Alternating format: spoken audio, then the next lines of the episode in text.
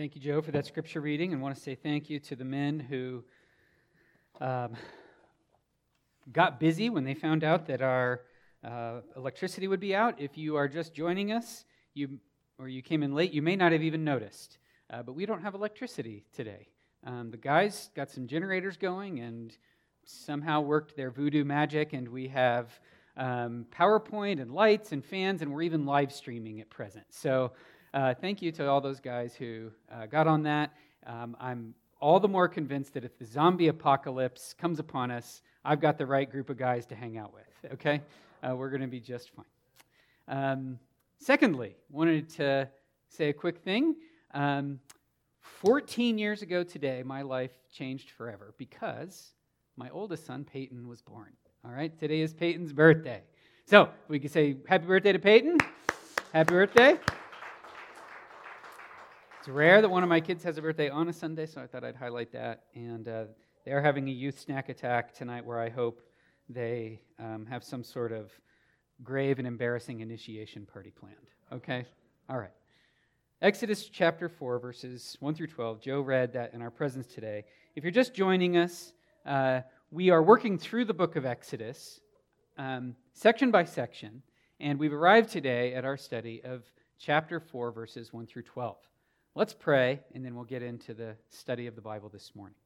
Father, thank you for this passage of Scripture. I pray that you would um, help us, Lord, to see uh, with eyes of faith what you have in this passage. Perhaps you're putting your call on some among us here today, and perhaps for years they've been making excuses as to why they can't fulfill what you're asking of them. Perhaps, Lord, you will use this text in Moses' story to um, assure them and to help them reach out for the commission that you have for them. For we pray all these things in Jesus' name, amen. Well, children, I knew that you wouldn't have sun, uh, children's church today, so I thought I would tell you a quick little story that might make you laugh. Maybe it will, maybe it won't. But my kids know that I like to hike on the Utah trails. I like to run on the Utah trails. I go all over the trails, and toward the end of the summer, there's a phenomenon, there's something that happens that you get very used to very quickly. If you don't like this, don't go on Utah trails. You know what that is, children? You will see snakes, okay? I've come up on some snakes. I've come up on a couple rattlesnakes a couple times that have scared me to death. One time I almost ran right on top of a rattlesnake. I dove off the trail into a bramble bush and maybe wished after that I had tangled with the snake instead. Okay? Most of the time when you see snakes, you see these little black ones. They're small. They're about the size of a large earthworm. And they zip across the trail right in front of you. In fact, I think they play a game. They like to say, okay, how close can we get to having him step on us before we come right up under his feet? And it's always a little heart-pounding, but you get a little used to it. And so there's all these little black snakes everywhere, and they zip across the trail. Well, one day I was leading a hike. We had a team out from Indiana. They were a nice team. They were helping up at Pioneer Bible Camp, and I took this team out. And one of the helpers on the team was a big fella. He was probably six three or six four, big burly guy. He was a farmer, and he took great pride in being a farmer. Many different times he told me that he was a farmer, and he had big, broad shoulders, and he was fond of wearing these trucker caps, you know the kind of hats I'm talking about? And he rolled his sleeves up, and he had, oh, he had all the look of a farmer. And we were walking along, and he was right behind me and talking with me and asking me questions, and right behind him was his new wife. She was very petite.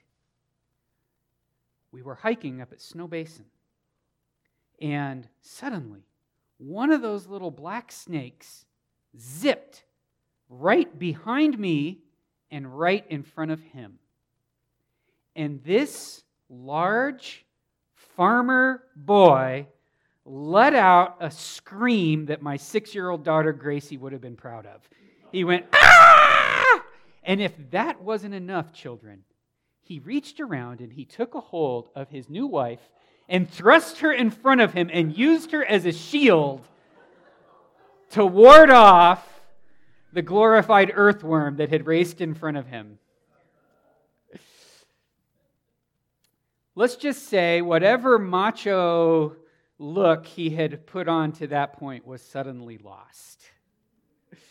Well, today, in our text, we are going to see a man run away from a snake. But this snake was much different than the little tiny snake that our friend ran from. This is a big snake.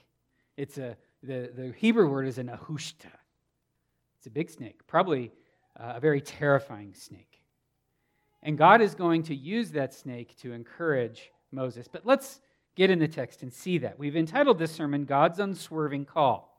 Now, we'd noticed that God had asked Moses to lead his people out of Egypt into the promised land. And you might remember that Moses gives five reasons why he should not be the one to go. Moses has been in Midian for forty years, and we're told that he's now probably about eighty years old. And in chapter three, verses one through ten, he meets the Lord in this burning bush.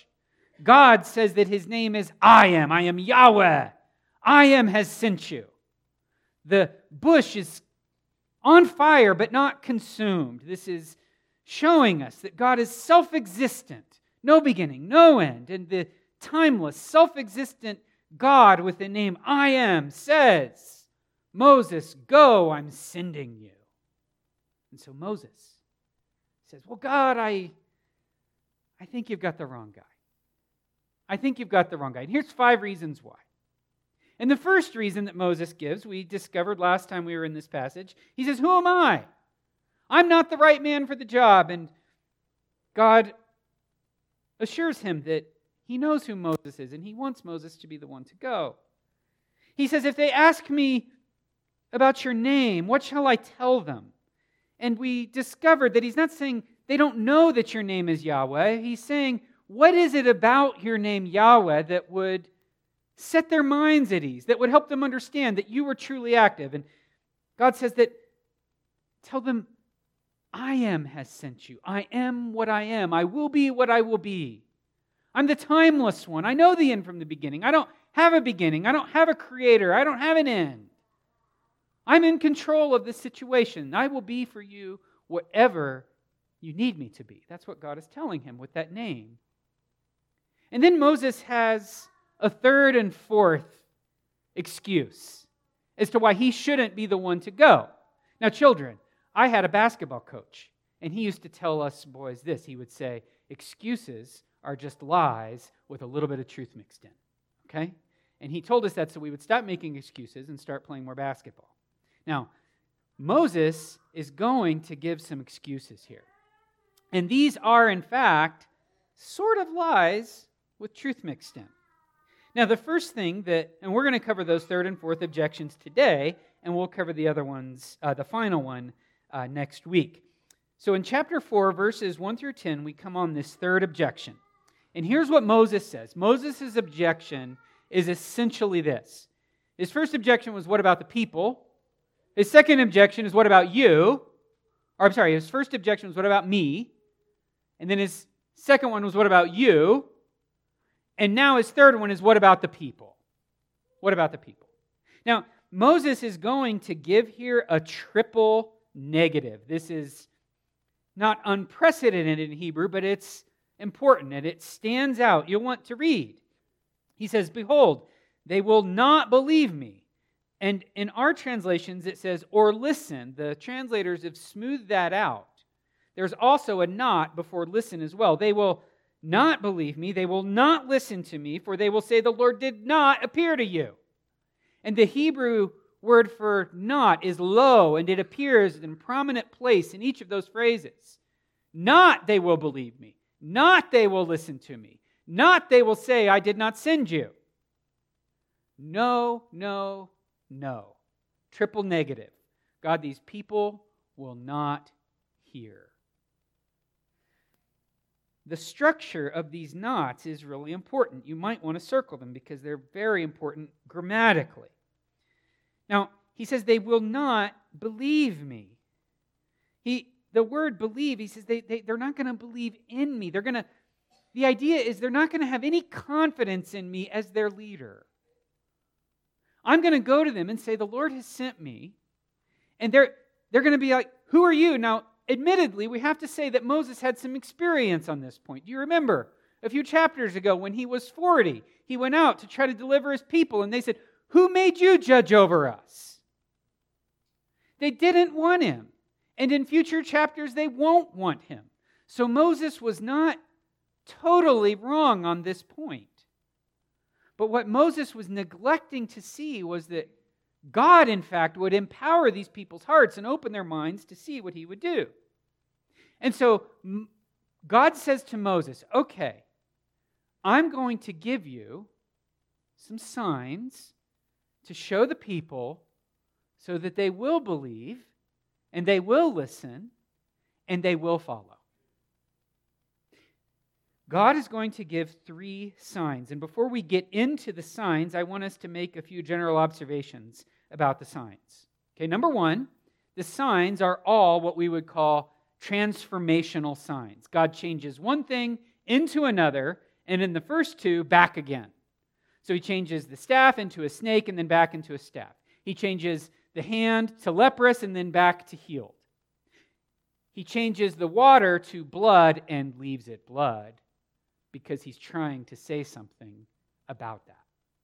It's important that he does not change that back into water, because he's trying to communicate something to the Egyptians. Number two, all three of these signs make use of regular, everyday items. Moses, what's that in your hand? Um, a stick. I like to tease my children. There are a few things that breed in my front yard, and one of them is long sticks that the kids bring into the yard. And I say, children, why are there so many sticks in the yard? And they say, I don't know, Dad, they just appeared there. And so I tell them, I say, you know what? At night, Mommy must get up out of bed and go to the woods and gather sticks and put them in the yard. And then they say, no, it wasn't Mommy, it was us. Sticks, they're so common. They're everywhere. People walk with walking sticks. They, they use them, and Moses likely used this as his work as a shepherd to pull the wayward sheep back, to fend off beasts, to move some along who were straggling behind. It was a common thing, and God says, I just throw the stick on the ground, the, the hand, a right hand, what's just right there. It's right there for use. It's so incredibly common, somebody's right hand. It's, everybody has a right hand except for somebody who something tragic has happened to. It's so ordinary. Or water. Just the Nile River was so common in that region. It, in fact, Egypt then as now is one of the most densely populated nations on the earth because everybody lives within just a couple miles of the Nile River. This nation is utterly dry except for the little corridor that the Nile runs. Well, the Nile runs the other way. The Nile runs from south to north. And so the Nile was just so common, so available to everybody. It flowed really gently so everybody could get in it. And so God takes these very common things and uses them as signs, the implication being, I am what I am. I will use whatever I have available to me. No matter how unusual, no matter how common, no matter how paltry in your eyes, because it's me, I will make use of it. No matter how normal it might be, it can become exceptional in my hands. Something that's very common can be special when I decide to use it. That's the implication God is getting after. Number three, all three of these signs are highly symbolic. Okay? All three signs are highly symbolic. They're meant to teach a lesson. Now, what are those symbols? That brings us to our next slide. What is the symbolism in these three items? Well, first of all, Moses has this staff. And God says, I want you to throw the staff on the ground, and the staff will become a snake. This staff in Moses' hand becomes something of his symbol of power. In Exodus chapter five, eight, verse five, he lifts up the staff and it initiates the plagues, or it takes the plagues away. In uh, the in chapter fourteen, six, Moses raises the staff and the Red Sea parts. In chapter seventeen, six, there's a they've gone into the wilderness and there's no water anywhere, and they come up to a rock. Now, you know, I've asked I've asked uh, our congregation this question before. If I say, "Show me visually with your hands the size of a rock," what would you show me? And I had some people say, "A rock is this, a rock is this, this, this." This word rock is for more like a boulder, like the side of a mountain face. Okay, a huge rock. And Moses stood back in front of this rock as like a natural amphitheater, and he struck it with his staff, and suddenly water began to gush out of it. Now Moses came to another rock later, and he wasn't supposed to strike that one. He was supposed to speak to it, and he disobeyed, and there were consequences for that. But the staff became symbolic of Moses' power, of God's work in his hand, and of the work that was flowing through Moses. Number two, the serpent. Moses threw it on the ground, and it became a serpent. I want you to know that commentators have spilled far too much ink trying to decide if this was a large serpent or a small, if it was a um, poisonous serpent or not. It doesn't really matter. The, the snake was probably the size of the staff, which would be a pretty big snake. Um, Moses reached out and grabbed the tail of it, and it became back his staff again. What's important about the fact that it became a serpent is the symbol of the serpent in Egyptian theology. One of Egypt's gods was a serpent. And Pharaoh, in fact, wore a headdress, who Moses was talking to, that had a serpent coiled on top of it, and as you might imagine, the serpent was a symbol of wisdom. And so, when Moses threw that staff on the ground and it became a serpent, and then he could take it up again at his own command, what was Moses communicating to Pharaoh? He was communicating, "My God is far more powerful than your serpent god."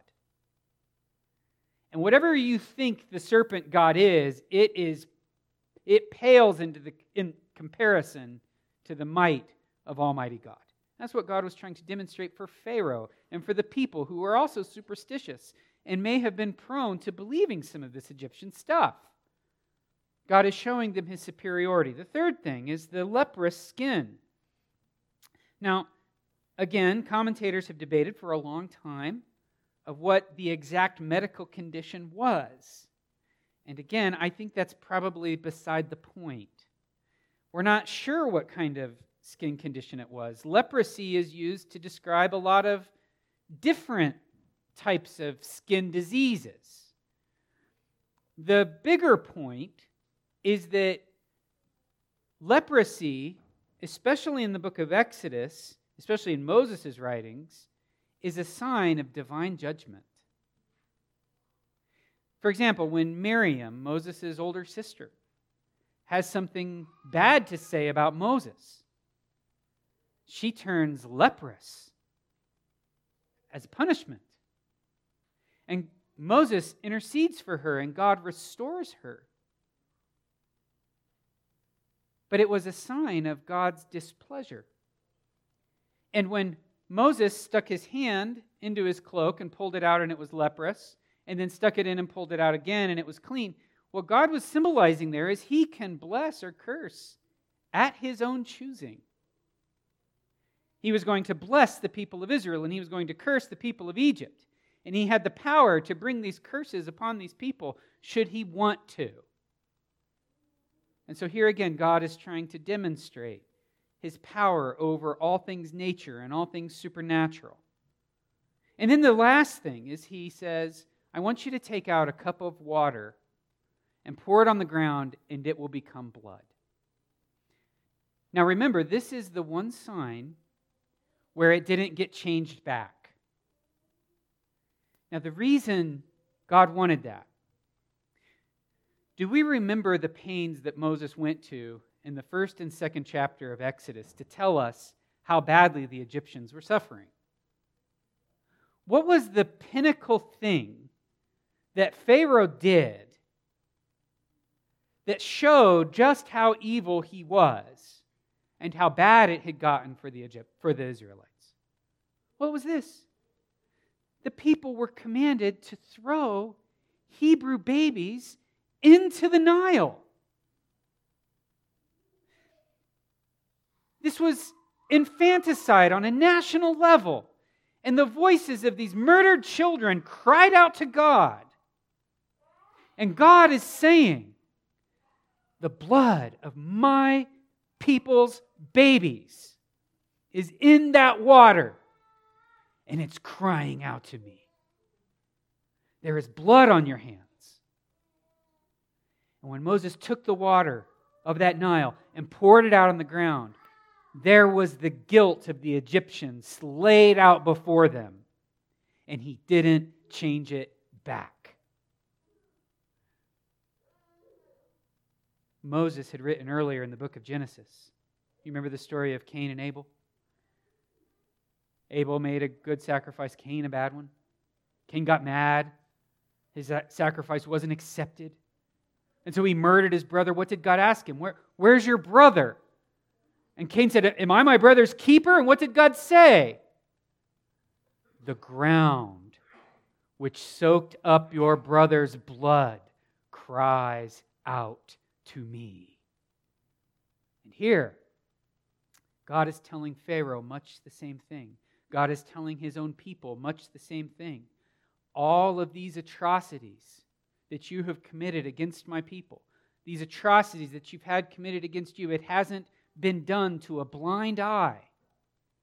I've seen it, and I'm acting, I'm responding.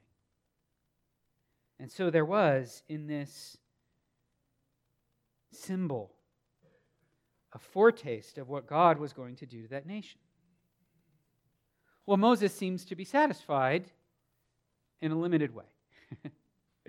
But Moses, you know, we're excuse factories, aren't we?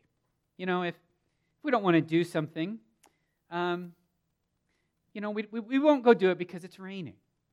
And then we don't do it the next day because it's the sun is out and it's too hot. And we won't go do it the next day because, well, we were tired from resting the previous two days. And so, you know, just take it easy one more day. There's always an available excuse that we can conjure up. And Moses is no different. He's like, okay, who, who, am, who am I? Moses answers that. Who, who are you? God answers that. What about the people? God answers that. And Moses goes, okay, okay. Here's one. And this is a combination of the two. And he actually lays blame this time on God. He says in verse ten, let's turn over there very quickly. He says, but Moses said to the Lord, O Lord, I am not eloquent, either in the past or since you have spoken to your servant, but I am slow of speech and of tongue. So Moses is saying, there is something wrong with the way that I speak. I am not qualified to be a spokesman of yours. Now, again, commentators have debated what exactly Moses means when he says that he is slow of speech and slow of tongue. He has never been and hasn't been even since God called him. There are many different theories. One is that Moses was putting on sort of a false humility, that he spoke perfectly fine, and this was a way of, this was inappropriate self-deprecation, a humble brag, if you will. And I can't do it, knowing perfectly well he was capable of good speech. There was a, there's a theory that he had um, a speech impediment, that he really literally couldn't get the words out. I read one commentator that theorized that Moses had a cleft palate and couldn't speak correctly. There's another theory that Moses had poor language abilities. He's, he would be saying, in a sense, my Egyptian is rusty. I haven't spoken their language in forty years, and no doubt it's changed, and my language has changed. And I, I, I can't be the one to go into Pharaoh's court and do that. I, I don't speak their language anymore. It could be that he's saying, and this is another possibility, that he's slow of wit. Okay, like, we would put it this way. We would say, Pastor, I don't think well on my feet. And in the repartee, the back and forth, the banter that will need to take place with Pharaoh, I, I'm not gifted at that. He's going to hit me with something, a, a debate, a question, a, and I'm not going to know what to say. All of those are possibilities. I have a, uh, let's call it a soft opinion. Okay, let's call it a soft opinion. I think if we look what comes next at how God reassures him, that gives us a clue as to what Moses' difficulty might be. So let's look ahead and see how God comforts him. Then the Lord said to him, "Who has made man's mouth? Who makes him mute or deaf, or seeing or blind? Is it not I? The Lord, or is it not I, Yahweh? Now therefore go, and I will be with your mouth and teach you what you shall speak." God tells him, your mouth is exactly the way I wanted it to be. Your mind is exactly what I want it to be. And just like the stick, a thing so common and looked down upon in my hands becomes something of great supernatural power. Your mouth, so common, perhaps deformed in some way, in my hands becomes a mighty tool for good. It's not what you're doing, it's what I will do through your mouth. And in my opinion, Moses had some form of either slow or stuttered speech. It wasn't just shyness, but it was some form of speech impediment that made it hard for him to get the words out. And that's why God is telling him, whatever physical limitations your mouth has, I'm not only aware of that, I made it that way, and in the future, I'm going to overcome it. Either I'll loosen your tongue, or the people hearing you will hear words that don't take into account the speech impediment coming to me. Moses going to speak was an act of faith and a miracle, just as the rest of the story of Exodus would be. The lesson that God is trying to tell Moses, it's not your mouth, it's what I will do through it. God, of course, gives him a rhetorical question. Moses says, I've got this, I've got this speech problem. I, I think it was a, what we would call a speech impediment. I might be wrong. Who knows? But whatever the problem was in Moses' mind, God says, I know, I know. And I made it that way. I hear your objection, and I want you to know that that makes you the perfect person for it. God gives a second answer. He promises his presence. And that's not to be easily sloughed off. God says, I'm going to be there with it. I'm going to go with you. This isn't your job alone. I'm going to be working in that situation. And the, the third thing, he says, I'll teach you what to say. I will give you great wisdom. I will give you great words. I'll give you incredible insight. You will have the exact word for the exact moment. What you need to do now is get up and go and do it. And what God is doing is he is taking all the burdens that Moses had put on his shoulders and was allowing himself to be weighed down by and God takes them all off of Moses and puts them on himself and says, I'm going to be obligated to do all these things that worry you. I just want you to go and watch me work. It's astounding, the reassurances that God gives to Moses. Well, what are we to make of this? What are we to make of this in this sense? Friends, I you need to know something.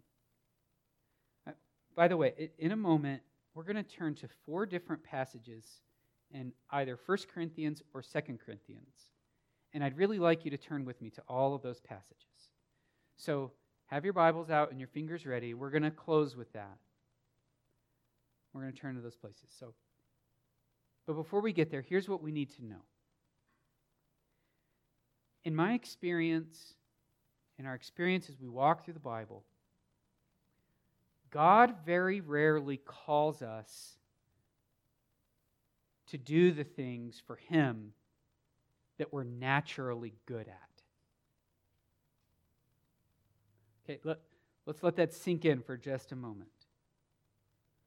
God very rarely calls us to do the things for Him that we naturally are gifted at and take to. It's very often the case that when God wants us to do something for Him or for His people, it involves us doing something that we're not sure we have the capacity to do, that we don't feel qualified for. Now, yes, sometimes God takes our talents and our gifts and He uses those. But most of the time, He's calling us out of our weakness. Most of the time, He's calling us out of, out of the things that we consider our biggest detriment. And God overcomes them all. He just bowls them right over. Now, how do we know that? Turn to turn with me first to First Corinthians chapter one, verses twenty-six through twenty-nine. We're going to turn to four passages. We'll go through them very quickly. First Corinthians is in the New Testament. He goes Matthew, Mark, Luke, John, Acts, Romans, First, Second Corinthians. So if you find Acts or Romans, turn, start turning toward the back, and you'll land on First Corinthians and Second Corinthians very quickly. This is the Apostle Paul writing these words. The Apostle Paul is a brilliant man. Much like Moses, he was a man who probably was not a very good speaker. He's criticized for being bold in his letters and weak in his speech. These very Corinthians don't want him anymore. They want to go get a professional speech guy. And Paul is writing to them. First Corinthians one, verses twenty-six through twenty-nine, he says, brothers, consider your calling. Not many of you were wise according to worldly standards. Not many of you were powerful. Not many were of noble birth. But God chose what is foolish in the world to shame the wise. God chose what is weak in the world to shame the strong. God chose what is low and despised in the world, even the things that are not, to bring to nothing things that are, so that no human being might boast in the presence of God. God is calling you to do something, and you say, I'm, I'm not wise enough, I'm not strong enough, I'm not capable enough, I'm not noble enough to do that task. And the Bible says, welcome to the club. This is how God prefers to work, so that no human being will boast in His presence. Let's turn again. This time we go to Second Corinthians. Second Corinthians chapter three, verse five. Let's all turn there. Second Corinthians chapter three, verse five.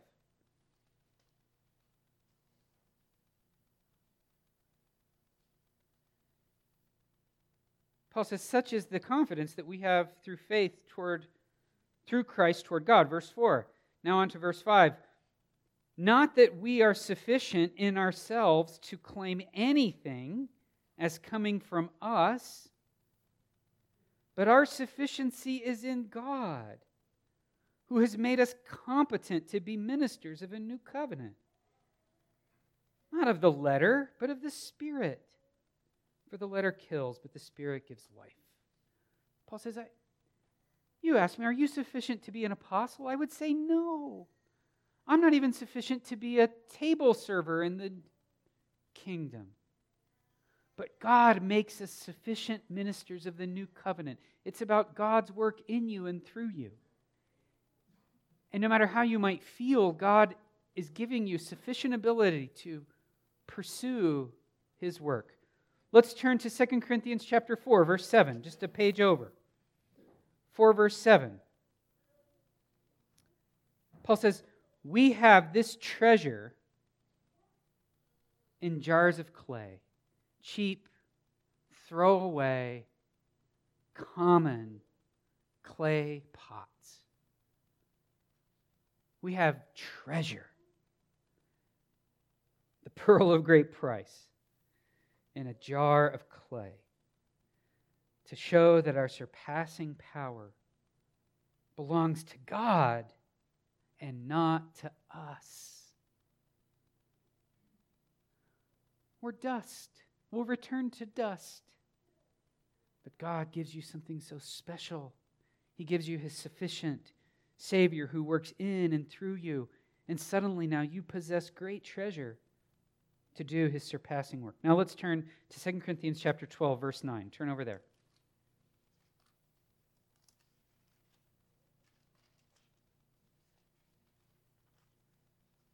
This is a famous passage. Paul has a thorn in the flesh. It's, we don't know what the thorn is. Paul, in my opinion, leaves it deliberately vague so that you can put yourself in his shoes, no matter what your tribulation or trial or thorn might be. As one Puritan writer put it, we all have a crook in our lot. We all have something about our lives that we wish we could change. We all have a weakness. We all have a deficiency. Second Corinthians twelve, verse nine, Paul's talking about this thorn. He has begged God three times, he says in verse eight, I pleaded that the Lord should take it away, but He didn't. God did not take away that thorn. Verse nine, but He said to me, my grace is sufficient for you, for my power is made perfect in weakness. Therefore I will boast all the more gladly of my weakness, so that the power of Christ may rest on me. My grace is sufficient. Friends, last thought. Do you remember... You remember Jacob all the way back in the book of Genesis? Do you remember that night he was scheduled to meet Esau the following day, and he thought he was done for. He thought he was going to die. And so he wrestles. Actually, he didn't wrestle. The spirit, the an angel wrestled him. Grabbed him, wrestled. They grappled all night. And Jacob says, I will not let you go unless you bless me. And the angel reached out his finger and touched his hip socket and knocked his hip out of socket. The angel blesses him and moves on. Friends, do you know what the angel did not do? The angel did not put his hip back in place. For the rest of Jacob's wife, life, he walked with a discernible limp. And that is how God wanted him to lead. God wanted that man to lead with a limp. I don't know what God has for you. You say, I'm weak, I'm hurt, I'm broken, I got a limp. God's grace is sufficient for you. And He will work through you so that the power is attributed to God and not to you. Let's pray. Father, thank you so much for this passage. Help us to understand it all the more, and more importantly, may we glorify you as we live it out. Lord, we are weak, but you are strong. And I pray that you would show your strength in us, not only now, but through the rest of this week. For we pray these things in Jesus' name. Amen.